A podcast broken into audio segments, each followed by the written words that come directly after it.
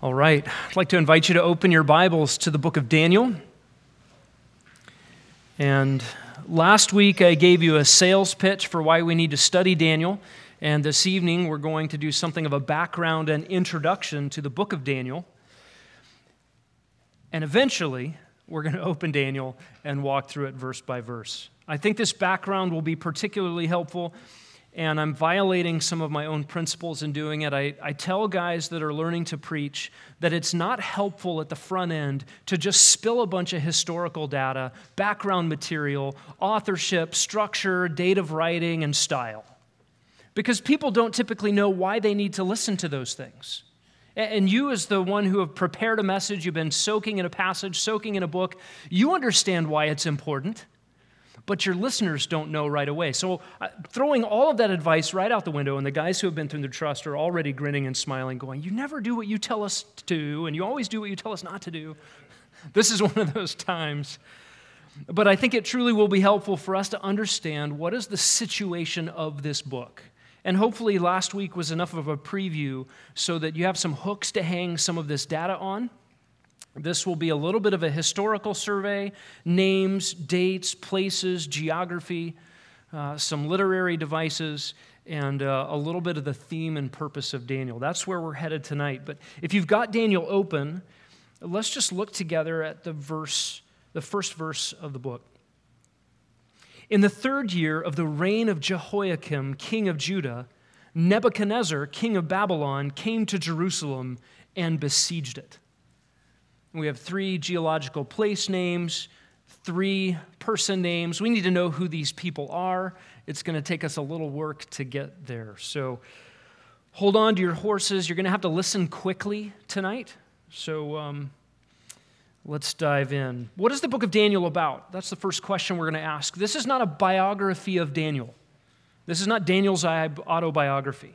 This is not a biography of Daniel's three friends, even though those four people show up in the story. This is not a history of the exile. It's not going to give us everything that happened to the exiles in Babylon over seventy years. This book is a glorious self-disclosure of the sovereign God of the universe. The reason this book exists, the reason that God has chosen to reveal himself through Daniel in this book to us, is to give a message about himself to Israel and to the Gentile nations. Israel was at a very low point in their history.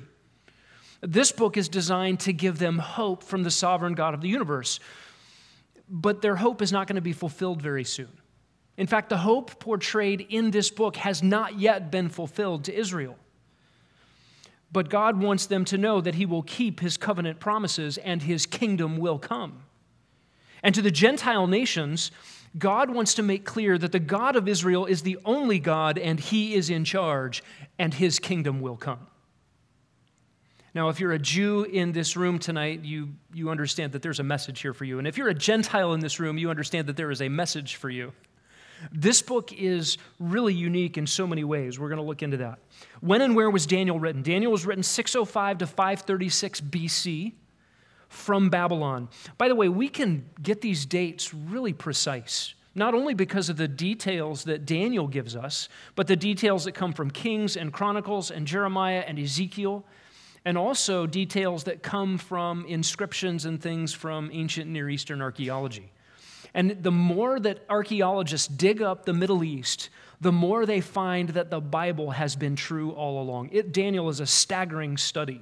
Uh, one uh, commentator and archaeologist has said, Dan- Daniel is the anvil on which all the hammers of all the critics keep getting shattered. People want to say, the Bible's not true, Daniel can't be true, and then they dig stuff out the ground that affirm that Daniel was true all along.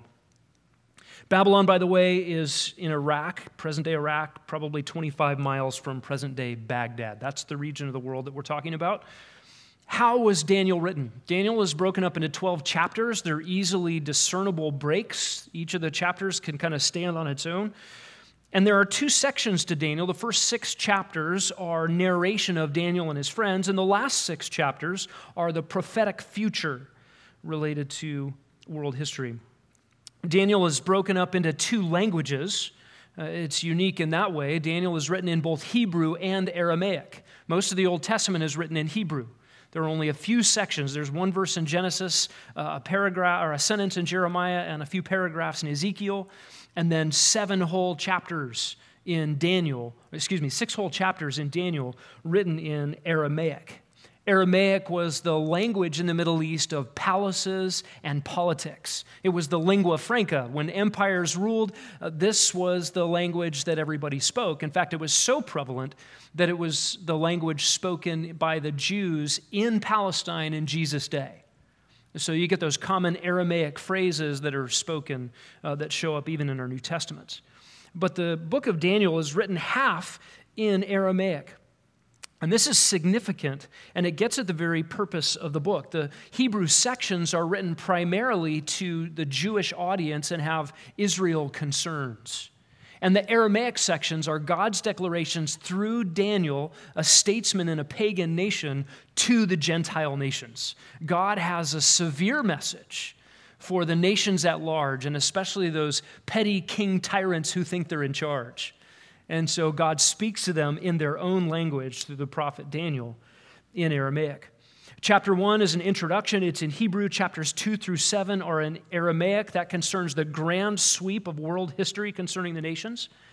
And chapters two to seven create a fascinating structure. And I'm just going to outline this for you. We'll, we'll put this on a chart when we get to chapter two, but I want to mention it now. Um, you have in the in uh, kind of Hebrew literary structures uh, telescoping sort of poetry sometimes that focuses in on something right in the middle, and and we have that feature here. Daniel chapter two in Aramaic, you have four kingdoms described, and then in chapter seven you have four kingdoms described. So chapter two and chapter seven are like the outside bread of a sandwich. Okay, inside there, if you were to use toppings on your sandwich, uh, some sort of sloppy, disgusting uh, topping, condiment or whatever, that would be chapters three and six.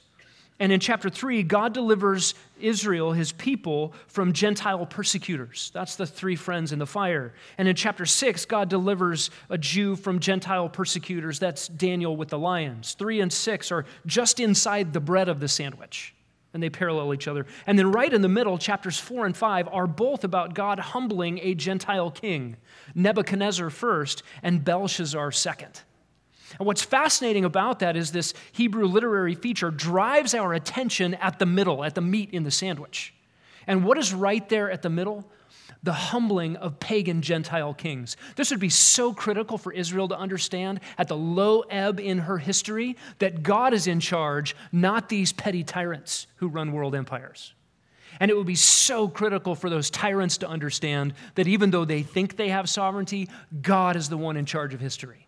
They need to know that. Nebuchadnezzar figured it out, was humbled, and, and seems like he turned in repentance. Belshazzar, on the other hand, was just assassinated in unrepentance. A fascinating structure that points at the very purpose of the book. And then in chapters eight through twelve, back to Hebrew, and it is the future history of the Gentile nations through the lens or from the perspective of God's promises to Israel. The coming of Messiah, the rise of Antichrist, the coming of Christ's kingdom, all of it is there. Who was Daniel? Uh, Daniel was a young man, a Hebrew. His name means God is judge or God is my judge, depending on how you spell it, and it's spelled a couple different ways in the scriptures. Um, he was a noble. He may even have been a part of the royal line. He was taken captive probably at fifteen years old, taken from his homeland, taken far away to the capital city of the enemy world empire, Babylon. He got a three-year education in Babylon. He had natural abilities. He was given divine enablement for miraculous understanding of dreams. He had uh, resilient faith, constant prayer, and real courage. He was a statesman, an administrator in the Babylonian Empire, the Medo-Persian Empire, and the Greek Empire. And Daniel was a prophet. Not in the sense of a, thus saith the Lord, walk around the country and give proclamations kind of prophet, like almost all of the other Old Testament prophets. He was an administrator in a pagan regime, but he also received direct revelation from God and interpretations of dreams. He was spoken to by angels, and he wrote down what God told him to write. He was a writing prophet, not a ministry proclamation prophet. all that we know of Daniel's early life comes from the book of Daniel, but his life uh, later on is attested uh, several other portions of Scripture. In Ezekiel fourteen, Ezekiel, the prophet who knew Daniel, was a contemporary of Daniel. He was a priest and a prophet, and he was brought over in a second deportation to Babylon and then served as prophet to the Babylonian exiles. Ezekiel says of Daniel, even though, th- even though these three men, Noah, Daniel, and Job, were in the midst of Israel, by their own righteousness they could only deliver themselves, declares the Lord God. Verse twenty of Ezekiel fourteen, even though Noah, Daniel, and Job were in its midst, as I live, declares the Lord, they could not deliver either their son or their daughter. They would deliver only themselves by their righteousness. In Ezekiel twenty-eight three, behold, you are wiser than Daniel, there is no secret as a match for you. Daniel was highly esteemed in Ezekiel's mind, on a plane with Job and with Noah in terms of righteousness before the Lord and a benefit to God's people. And Ezekiel is using Daniel as a foil to describe the absolute apostate condition of the nation of Israel in exile. Daniel gets mentioned in uh, Matthew twenty-four, the Olivet Discourse. Jesus quotes Daniel. He says, therefore, when you see the abomination of desolation, which was spoken of through Daniel the prophet, standing in the holy place, let the reader understand. And Jesus goes on to give instructions to those who will be alive during that time. Jesus calls Daniel a prophet. Jesus obviously uh, considered Daniel a historical figure, much to the chagrin of the liberal critics who believe otherwise. And then you have Hebrews eleven, which doesn't mention Daniel by name, but says this, there were those who by faith who conquered kingdoms, performed acts of righteousness, obtained promises, and shut the mouths of lions. All of those statements would be true of Daniel.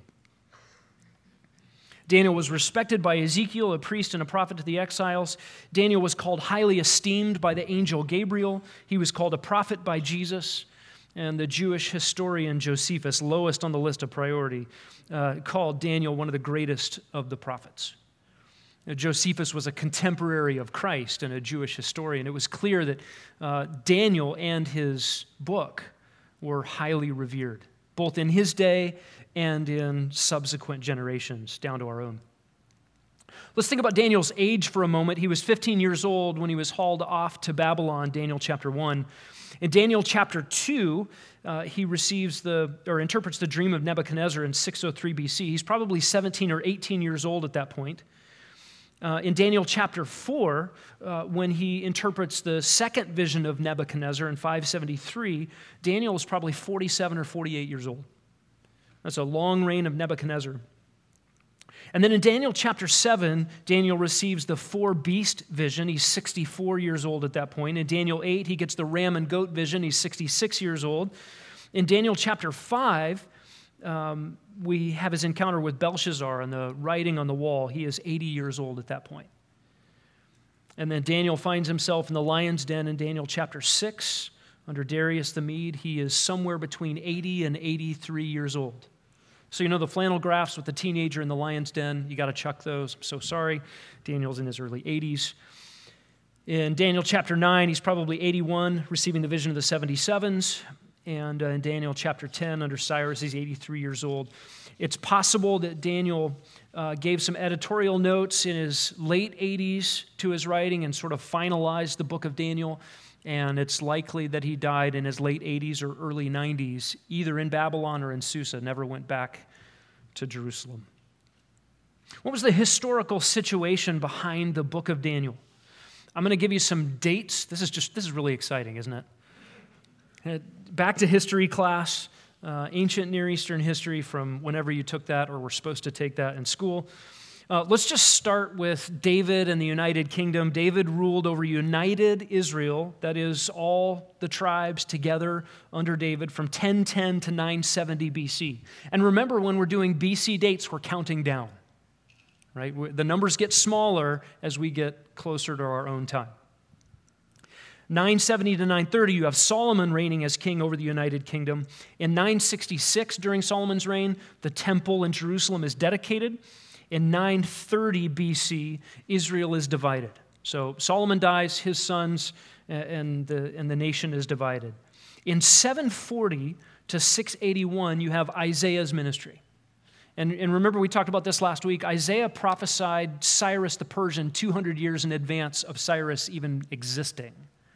So that's the uh, framework Isaiah's prophecy falls in, and Isaiah comes up significantly in Daniel to explain why the people are in exile.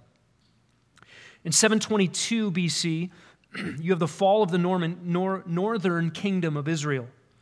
Assyria came in and captured Samaria in seven twenty-two, and so the northern kingdom has fallen and taken into Assyrian captivity. At that point, Assyria is the world power.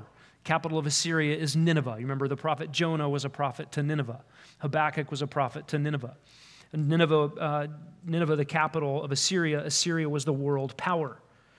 In six oh nine B C, the, the good king Josiah, king of Judah, remember the northern tribes are in Assyrian captivity, but the southern tribes, that's uh, Judah and Benjamin, they're still in Jerusalem, and they've got some good kings, some bad kings. Pharaoh Necho of Egypt is trying to uh, fight both the, the Assyrians and the Babylonians, and so he's trying to garner help. And uh, God's prophets had told Israel, don't go look for help from Egypt. I'm going to send you into captivity, go into Babylon, and just live there. Pray for the peace of Babylon. Jeremiah gave the same prophecy. Uh, you're going to live there, have homes, you'll be able to trade. I'll take care of you. You're actually going to be incubated there and taken care of. While world empires fight over the world, by the way, the, the center of the Middle Eastern world is Israel. And when the empires fight against each other, they traipse right through there, and Israel's trampled underfoot left and right. So go to Babylon and stay there. Um, Josiah, in following those instructions, is fighting against the Egyptian pharaoh Necho at Megiddo and then is killed. Egypt is vying for power in the region. But in six oh five B C, at the Battle of Carchemish, Babylon finally defeated Egypt to secure the absolute totalitarian reign of the Middle East. And the Battle of Carchemish was fought and won by a brilliant Babylonian general by the name of Nebuchadnezzar. And everything that belonged to Egypt, um, basically outside of Egypt at that point, became property of Babylon. So Babylon now owns Israel and Jerusalem. In six oh five, Daniel was deported along with his three friends, a handful of nobles. five ninety-seven B C, there's a second deportation. ten thousand captives were taken back to Babylon. Uh, Nebuchadnezzar subjugated Jerusalem and held the, the king of Judah um, under his control. And then in five eighty-seven, when uh, the, the last kings of Judah decided to rebel against Babylon, Nebuchadnezzar came back, destroyed Ju- Jerusalem, burned the city, destroyed the temple, took off the rest of the people. So all of this happens in a little over four hundred years after David's reign. You go from the golden age of Israel's history, the united monarchy, seems like all these promises are, are happening, and then just disaster. And, and we end up captive in Assyria and captive in Babylon. When Daniel goes to Babylon in six oh five, he is there eight years before the second deportation. And Ezekiel comes over in the second deportation, then ministers to the people in exile. And then it's another nineteen years before the third deportation. What's interesting about that, and God's taking care of his people, is he sent Daniel ahead of time. Think back to Genesis thirty-seven and following, when God sent Joseph ahead of time into Egypt to prepare the way and make the incubation of his people a good experience, at least for a time under Egypt. And in Daniel's day, those seventy years of Babylonian exile were prepared in a significant way by God through Daniel to administrate in the country, in the nation, to take care of his people, uh, so that they had, um, they were given some privileged status. Now, why is there an exile to begin with? This is a period, as one author has said, of misery, degradation, and confusion. If you were a Jew and you knew your Old Testament history and you knew the promises of God, you must be thinking in Babylonian exile, what are we doing here? How did this all happen? Are God's promises no good? Are we truly lo ami? Uh, that is, not my people? Are we no longer God's people? Are, are the promises broken? And how has this come about? Or maybe worse, maybe the thought is, maybe Yahweh's not really supreme. Maybe the gods of the Assyrians are stronger. Maybe the gods of the Babylonians are stronger. I mean, they've, they've got several, and, and we've been worshiping them all along anyway. Maybe they really are better. And Daniel exists to help us understand nothing could be farther from the truth. The, the nation of Israel is in exile because God is God. Because their God is the one true God. He made promises to them.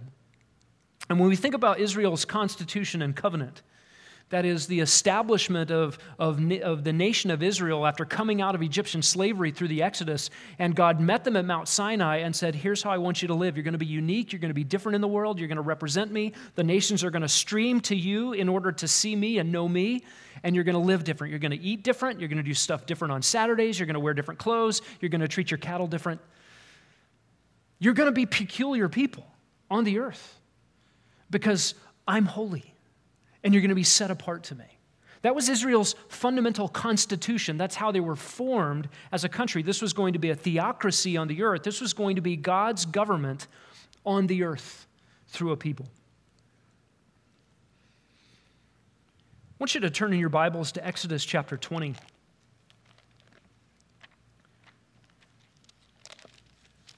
This is the section, of course, of the ten words. The Ten Commandments, they become sort of shorthand and a centerpiece for Mosaic law. And there are vertical and horizontal, horizontal components to these ten words. Look with me at Exodus twenty, beginning in verse one. Then God spoke all these words, saying, I am Yahweh, your God. Stop right there. Just notice that the transcendent, infinite God of the universe who spoke the created order out of nothing. He needs nothing. He's dependent on nothing. He has identified himself with a people. He uses a possessive pronoun. I am your God. He's drawn near to a sinful people who brought you out of the land of Egypt, out of the house of slavery. Not only did he make himself known to them and be willing to be identified with them, but he also rescued them physically out of slavery. And then here are God's obligations for his people. Verse three, you shall have no other gods before me. That is not a statement, by the way, of priority, but one of proximity. God is not saying, look, you can have all the gods you want, but I'm going to be number one. He, he, when he says, you are to have no gods before me, he's not saying, give me first place amongst them. He, his people are not to have any gods before him, in his presence, before his face. When, when you read this prohibition, look, I am God, you are mine, I rescued you, no other gods. I don't want to see them. Don't put them before me. What has Israel done in all of her history? Think about Abraham, Abe, Abram, taken from where? Babylon, Ur of the Chaldees. And, and you see these things where Abraham is called out and he clearly loves the Lord and he believes God and is justified by faith, and every once in a while these little idols show up in his saddlebags. Idolatry is just there in Israel's history from the beginning. And you go from the patriarchs to the cycle of the judges and the downward spiral of idolatry every single generation, and then God's gracious rescue. And then you go to the kings, and it's just idolatry after idolatry after idolatry. I said it this morning, and I'll say it again. It's as if the gods of the, or as if the nations could not invent gods fast enough for Israel to play the harlot with all of them. And so you have the refrain through all of the prophets: on every high hill and under every green tree, you worship this God and that God and this God and that God. And you think about the golden age of Israel's history, the dedication of the temple, First Kings eight. And Solomon there prays to the one true God and says, all the nations will stream to Israel and come to know you. Three chapters later, Solomon has married foreign women. He gave himself to them in love, and he brought their idolatrous altars into Jerusalem and all over the countryside. You shall have no other gods before me. It's all Israel seemed to do from their constitutional days all the way to the exile. The next commandment, verse four, you shall not make for yourself an idol or any likeness of what is in heaven, on earth, or beneath, or in the water, or under the earth. They did that over and over again. Verse five, you shall not worship them or serve them, for I, Yahweh your God, am a jealous God. They worshiped and served them and provoked God to jealousy. Verse seven, you shall not take the name of Yahweh your God in vain. Um, what does that mean? That, that doesn't mean just don't say his name when you're not intending to say his name. To the, the Hebrew word nasa means to carry along or to bear along. It means do not carry along Yahweh's name to no effect. If we're to colloquialize this in our day, we would say, don't just call yourself a Christian and live otherwise. Calling yourself by the name of Yahweh, taking along the name of Yahweh means your whole life is his, and it ought to be seen. It ought to be known. And what did Israel do? They worship me with their lips, they honor with their lips, but their hearts are far from me. This was Israel's history. And then they were to be a unique people uh, as related to days. On the seventh day, on the Sabbath day, keep it holy. Set it apart unto Yahweh. You are a set-apart people, therefore set it apart for me. And then you have all the horizontal uh prohibitions and regulations in twelve to seventeen. You're to love each other according to God's word. Your lives are to be governed by God's obligations. Now listen, this constitutional document from God, these obligations from God, also came with promises. Deuteronomy twenty-eight says, it shall be if you diligently obey Yahweh your God, be careful to do his commandments which I command you, then Yahweh your God will set you high above all the nations of the earth. Who was supposed to be the world power? Israel. All these blessings will come upon you and overtake you if you obey the Lord, Lord your God. Could you imagine being overtaken by Yahweh's blessings? Harvests so plentiful that your John Deere tractors can't keep up. Just remarkable blessing, prosperity, goodness, joy, happiness, a spiritual vertical joy, and also physical blessings in the land. This is what God promised them if they would obey. And then also, the Lord will establish you as a holy people to himself, as he swore to you, if you keep the commandments of Yahweh your God and walk in his ways, so that all the peoples of the earth will see that you are called by the name of Yahweh, and they will be afraid of you. Conversely, Deuteronomy twenty-eight, verse sixty-three, it shall come about that as the Lord delighted over you to prosper you and multiply you, if you disobey, the Lord will delight over you to make you perish and destroy you. You will be torn from the land where you are entering to possess it.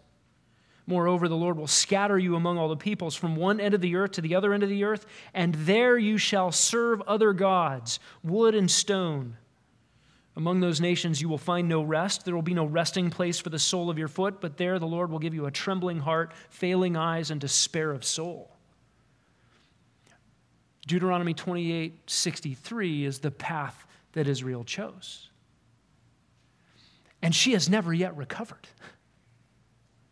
And while it's true that post-exile Israel was committed monotheistic, she has never yet been returned to the land with blessing under covenant promise. That has not yet happened. Why the exile? I'll turn you to Second Chronicles thirty-six, beginning in verse eleven. Zedekiah was twenty-one years old when he became king. He reigned eleven years in Jerusalem. He did evil in the sight of Yahweh his God. He did not humble himself before Jeremiah the prophet, who spoke for the Lord. He also rebelled against King Nebuchadnezzar, who had made him swear allegiance by God. But he stiffened his neck and hardened his heart against turning to the Lord God of Israel. By the way, Zedekiah was a political opportunist. He pledged allegiance to Nebuchadnezzar because Jeremiah said you were supposed to. That would be obedience to the Lord. And then when Nebuchadnezzar was present, yeah, I'll obey you, I'll give you tribute. And then when Nebuchadnezzar was gone and out of sight, he's making allies with Nebuchadnezzar's enemies. He disobeyed the Lord, and out of political expediency, thought he could make his own path.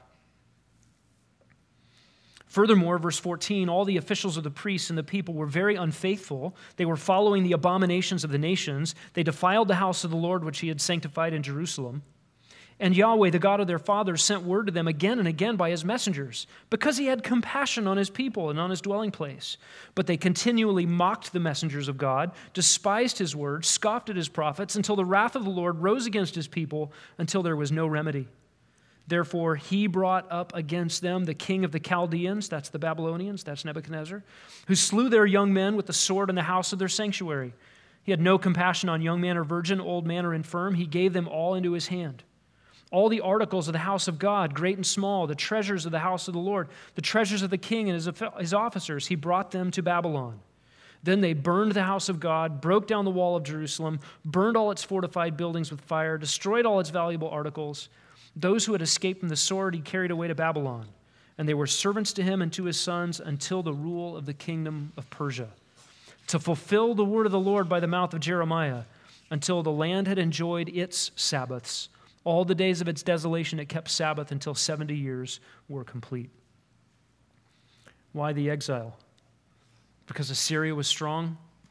Because the sun god of Babylon was some big deal? Because Nebuchadnezzar was an astute general and was able to conquer the world in his own power? No. Because the sovereign God of the universe, the maker of the heavens and earth, had pledged his own loyalty to this peculiar nation, Israel, and had kept his promises, both for their disobedience and one day for their repentant obedience. Why does Daniel tell the future in this book? He gives us events of world history from Nebuchadnezzar to the second coming of Christ. We're talking about a span of history from six hundred B C until, no, I'm not going to give you a date. No man knows the day or the hour. Don't even try it. But whenever Christ comes back. And he details successive empires, Babylon, Persia, Greece, and Rome. He talks about Nebuchadnezzar and Belshazzar of Babylon, and Cyrus, he refers to Camses, Darius, Xerxes, Artaxerxes, and Alexander the Great, the Seleucid and Ptolemies, uh, who were the outflows of Alexander the Great's empire when it was divided, and, and how they battle back and forth over Palestine. He describes Antiochus Epiphanes, even Bernice and Cleopatra, and the rise of the Roman Empire. All of these things subsequent to Daniel's lifetime. Obviously, he was concurrent with the, the reigns of the kings that he spoke of in his day, but everything after that was pure, predictive future. And, and as we said before, prophecy in the Bible is simply history pre-written. What's so staggering about Daniel is to be able to look back in our secular history books and read what Daniel said would happen in minute detail, over and over and over again, all the way through the Persian, the Greek empires, to the uh, uh, rise, to the coming of Christ the first time, to his death and resurrection and departure, to the rise of the Roman Empire. And then, of course, there's this gap. And we don't know how long the gap is, but the details that Daniel records from his own lifetime up until the Roman Empire are so staggeringly accurate that the critics of Daniel said he's a fraud, he must have written after the fact. It's really a remarkable thing. And it has its purpose. Daniel's not just showing off. Uh, God is not simply uh, giving us some sort of uh, curiosity boon. God is putting his own reputation at stake in telling exactly what would happen before it comes to pass, so that the Jews would know God keeps his promises and he's actually in control, not the Gentile nations.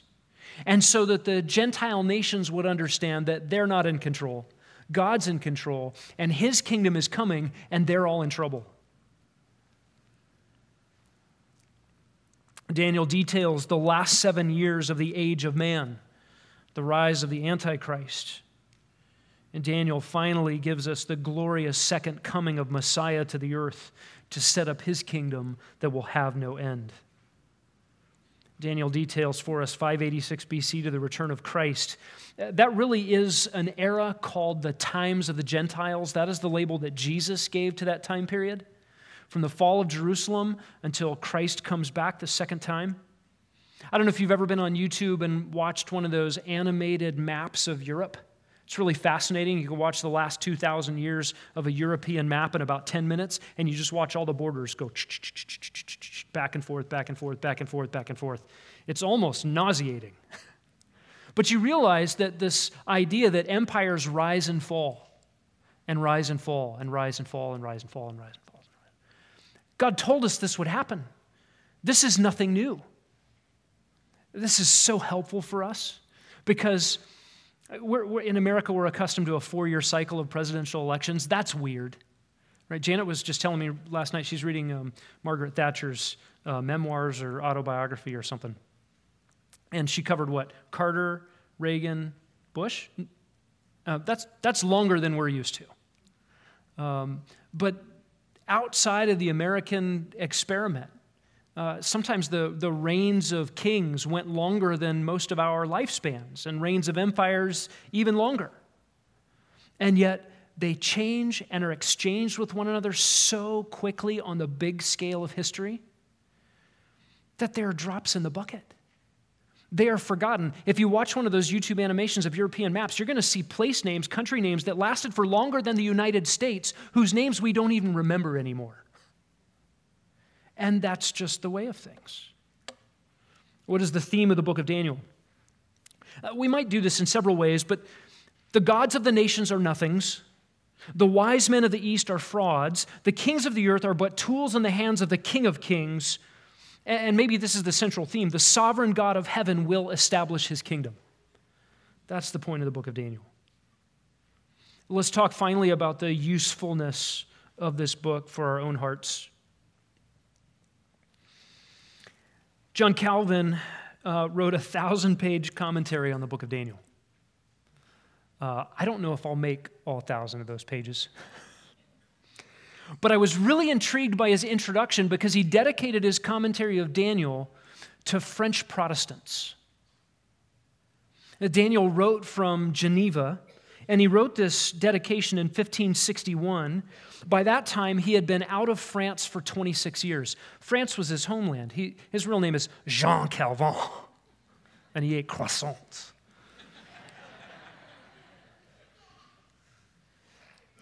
He knew what it was like to be an exile from his homeland. And he never went back. Uh, it, it was too hot. He was too well known. He appealed personally to the King of France. In fact, as the Calvin's Institutes, we think of it as a systematic theology textbook. By the way, it's not dry. It's about the warmest devotional systematic theology you can get your hands on. It's worth a read. You won't agree with everything in it, but it's phenomenal, so worshipful. But he actually wrote that in its first edition as a letter to the King of France, telling the King of France, stop persecuting Protestants. They believe the Bible. Here, let me explain what we believe. And he could never go back because he would have been hunted down, as many of the Frenchmen were. He said, I have no desire to return to France, but I cannot forget you, and you need the book of Daniel for encouragement. Look, Daniel knew what it was like to live in exile. He resonated with Daniel. And he said, here then, we observe as in a living picture that when God spares and even indulges the wicked for a time, he proves his own servants to be like gold and silver. So we ought not consider it a grievance to be thrown into the furnace of trial when profane men enjoy the calmness of repose. That's a good word. I think sometimes for us, we think, oh, the people in power, they just get to do whatever they want, and nothing bad ever happens to them. They never get investigated. The press doesn't report on what they do, and everybody just goes along with it, and here we are suffering the consequences of it. Well, God has something for us in that. The, the refinement of silver and gold is his precious people for his purposes that transcend whatever country we happen to live in, under whatever petty tyrant we're suffering. God's purposes are much bigger than temporal comfort in a temporary society. Calvin knew that and sought to encourage the French with that. The, the French Protestants, the Huguenots, experienced the reality that Calvin described. Governments don't submit to Christ, and then mobs, for their own selfish benefit, go along with a tyrannical government and persecute Christians. There's nothing new under the sun. He described their women being ravished, their children being murdered, and their homes plundered and burnt to the ground. Now, when Calvin wrote that in fifteen sixty-one, that was eleven years prior to Saint Bartholomew's Day massacre. Saint Bartholomew's Day was a government-sanctioned open season by the enemies of Protestantism. The government basically just said, hey, if you want their stuff, You can go kill them and we won't prosecute. And the French cities did. In all the major French cities, they surrounded Christian churches, Christian homes, anybody that they could associate with evangelical doctrine, and sometimes their own Catholic enemies. Like, I have a Catholic uncle, and he didn't give me his inheritance, so I'm going to call him a Protestant, and we'll kill him too. And they just had a heyday and murdered tens of thousands. Eleven years before that time, Calvin said, "You may experience more atrocious things than you already have." And they did. Calvin knew the book of Daniel was going to be helpful for persecuted believers in hostile empires. The Lisu tribe in Thailand. The Lisu is a uh, people group, tribal people group that spans parts of China, Thailand, and India. Um, in the twentieth century in Thailand, a group of the Lisu people were getting a Bible translation for the very first time, much like our work in Papua New Guinea currently. And they were being oppressed not only by enemies within their tribe who were resistant to gospel progress, they were also being oppressed by the Marxist government, uh, Marxist oppressors in Thailand. And so as their Bible translation was being worked on, um, they, they said to their, to their missionaries who were translating the Bible, "Hey, finish Genesis later, give us Daniel." and, and they begged the missionaries to hurry up and translate Daniel for them. Why? Because they could resonate with what it was like to be under a hostile environment and to trust the Lord in it. Now, there's a caution for us in this. Uh, there are interpreters throughout history who have decided that they were the last generation. And they open the book of Daniel, they look at the details of the prophecies of the book of Daniel, and they open their newspapers, and they say, aha, aha, aha, this is us. And they put themselves as a pin on the map, and they go, we're right here. Uh, that would be an error for everybody who's done it so far. Now, somebody's going to be right someday, right? Eventually, these things happen exactly according to the details that Daniel describes, but we would be in error if we followed basically every generation before us and said, yeah, we're in it. Here, here's me on page twelve. Don't do that. That would be unhelpful. That actually discredits the message when we shade the details of the text to try to make it fit our current situation in some sort of eschatological curiosity, right? But that was popular in every successive generation. In fact, Wycliffe did it, Luther did it.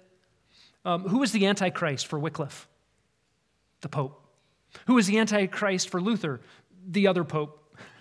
In fact, it was very common in early Protestant Reformation history to identify the Pope with the Antichrist and to work out the details of Daniel and Revelation with all the machinations of European politics. It didn't quite fit, but we can kind of make it close because there's a lot of similarities. That would be a wrong way to approach the book. Um, we've got to be content with examining Daniel and its details, saying what it says, and, huh, can't wait to see how that turns out. Someday, some group of faithful believers in Christ will find themselves exactly in the details of Daniel's seventieth week, the last seven years of man's history before Christ's kingdom comes. It will have particular application to them. But in the meantime, you've had the Maccabees who decided, yeah, this is about us, and they revolted against the, the government.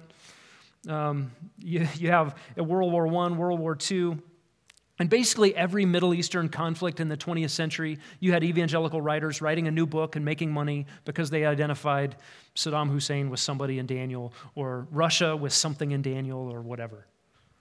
We don't want to do that. Make no mistake that the Great Tribulation, Daniel's seventieth week, will be the worst time in human history, and it will not be regional. It will be global. Jesus himself said there are no time like it before, no time like it after. And it's a good thing it's short. There will be no mistaking for those people who are in that time period. And trust me, in terms of the roller coaster of nation building and regime collapse, that is the history of human civilizations, there is nothing for us to do but trust God and preach his gospel. Some people, when they read Daniel or Revelation, they start to think, ooh, this is what's going to happen. It, it's uh, it's going to be a map for us.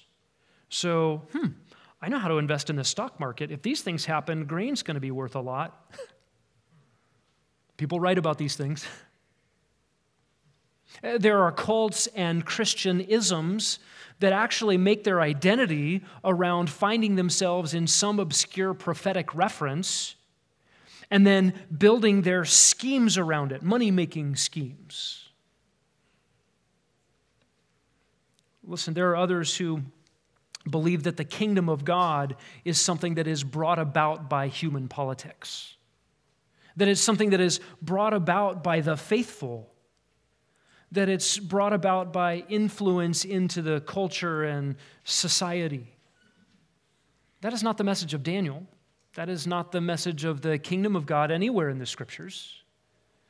The reality that Daniel describes for us is there a king, there is a kingdom that is coming at the end of the revived Roman Empire that will crush it to smithereens, scatter it like chaff, and be the end of all of man's empires. And it will have no end. That's Daniel's message. Listen, if you were an Israelite in Babylonian exile, man, that's such great hope. But But we got to wait for the Persians and then the Greeks and then the Romans, and who knows how long that's going to go before we see the kingdom? That's right. Jesus himself said there would be wars and rumors of wars, but that is not yet the end. You and I cannot avoid the machinations of tyrants and kings. There's no way for us to end the, the birth pangs of earth's groaning. There's no way for us to end depravity exercised through human government. That is something only Messiah can do. Jesus said to Pontius Pilate in John eighteen thirty-six, "My kingdom is what? Not of this world." If you're Pilate and you're trying to get off the hook here, man, is this guy something? Wife had a bad dream about him. I really want to wash my hands of this guy. Wait, are you a king? My kingdom's not of this world. Whew. Okay, he doesn't have a standing army outside of Jerusalem. Okay, you can kill him. Well, listen, it is going to be so much worse for the likes of Pilate than a standing army ready to take over your country. Because Jesus' kingdom, which is not of this world, will come to this world, and every petty human tyrant that meets Christ face to face will have a far worse fate than just losing their earthly kingdom. And you and I need to remember this. Jesus will bring his not of this world kingdom to the earth, and he will reign. That kingdom will have no end. And it will be unmistakable. Daniel, of course, speaks about Messiah in two comings. And when Jesus, the Messiah, came the first time, he was cut off. That is, he was killed by his own people. And of course, those empires had a hand in it too. And there's a sense in which every sinner forgiven by the blood of Christ has a hand in the death of Messiah at his first coming. It is our sins that held him there on the cross under the justice of God. It is by his blood we are forgiven.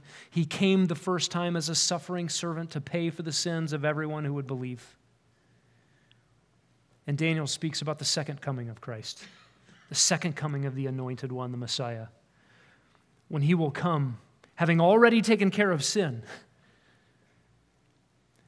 to judge, to rule, to reign. And in one fell swoop, Jesus will end all the back and forth tug of war and all the tumults of human politics. He will put to rest all of the envy and strife and malice that comes with depraved humans in power. Jesus will have his throne. As Luke one says, he will sit on the throne of his father David, and he will rule from Jerusalem and Judea over all the nations of the earth. And never again will there be a petty tyrant who thinks he's in charge.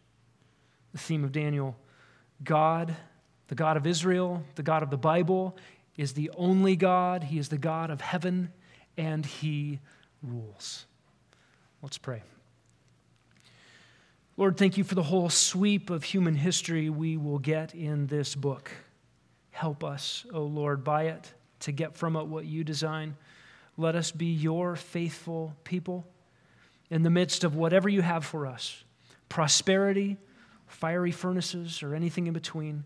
We are yours. We love you. We don't love you perfectly. Help us. In Jesus' name, amen.